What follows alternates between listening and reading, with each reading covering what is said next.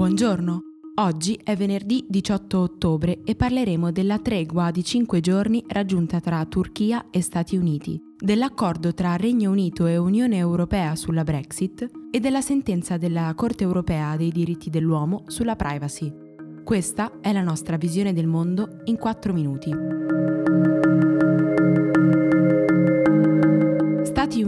Turchia hanno concordato una tregua di 5 giorni e una zona di sicurezza di 32 km oltre il confine siriano. La delegazione statunitense, guidata dal vicepresidente Mike Pence e dal segretario di Stato Mike Pompeo, è stata inviata ad Ankara anche in seguito alle pressioni su Donald Trump. Il Congresso ha infatti votato una risoluzione non vincolante in cui condanna la scelta del presidente di abbandonare i curdi, sostenuta anche da buona parte dei repubblicani.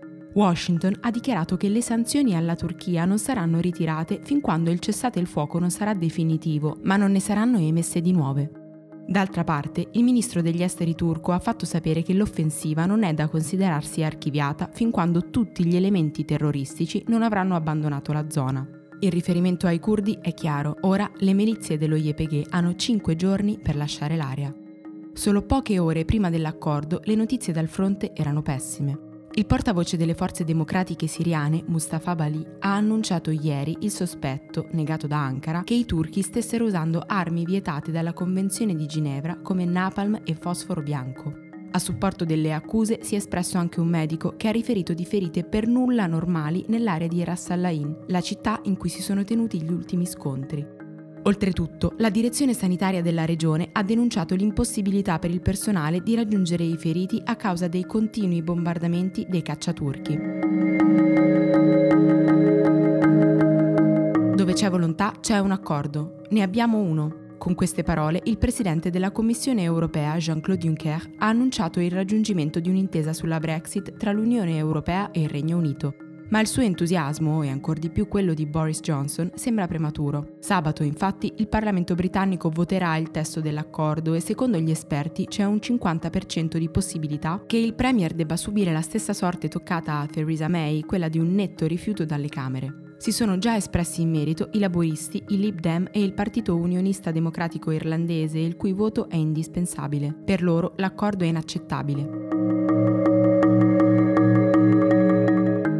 L'ultima sentenza della Corte europea dei diritti dell'uomo ha fissato un precedente che potrebbe tornare a far discutere. L'utilizzo di telecamere di sorveglianza nei luoghi di lavoro non viola la privacy dei dipendenti anche se questi non ne sono stati preventivamente informati. Il parere è arrivato nell'ambito di un caso di licenziamento di 14 dipendenti spagnoli di un supermercato ripresi a rubare. Le telecamere erano state installate dal manager in segreto proprio per sospetto di furti. Solo tre giudici su 17 hanno ritenuto la decisione una violazione dell'articolo 8 della Convenzione europea dei diritti dell'uomo.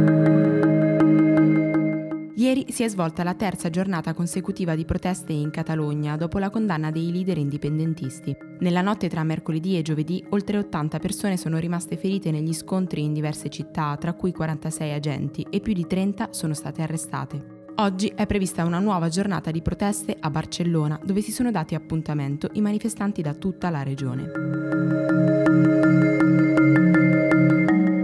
agenti della polizia penitenziaria sono stati arrestati con l'accusa di tortura e abuso di autorità contro alcuni detenuti del carcere delle Vallette a Torino. È il risultato di un'indagine ancora in corso su episodi di violenza avvenuti tra l'aprile del 2017 e il novembre 2018. Non solo minacce, ma vere e proprie azioni che gli inquirenti hanno definito arbitrarie e vessatorie.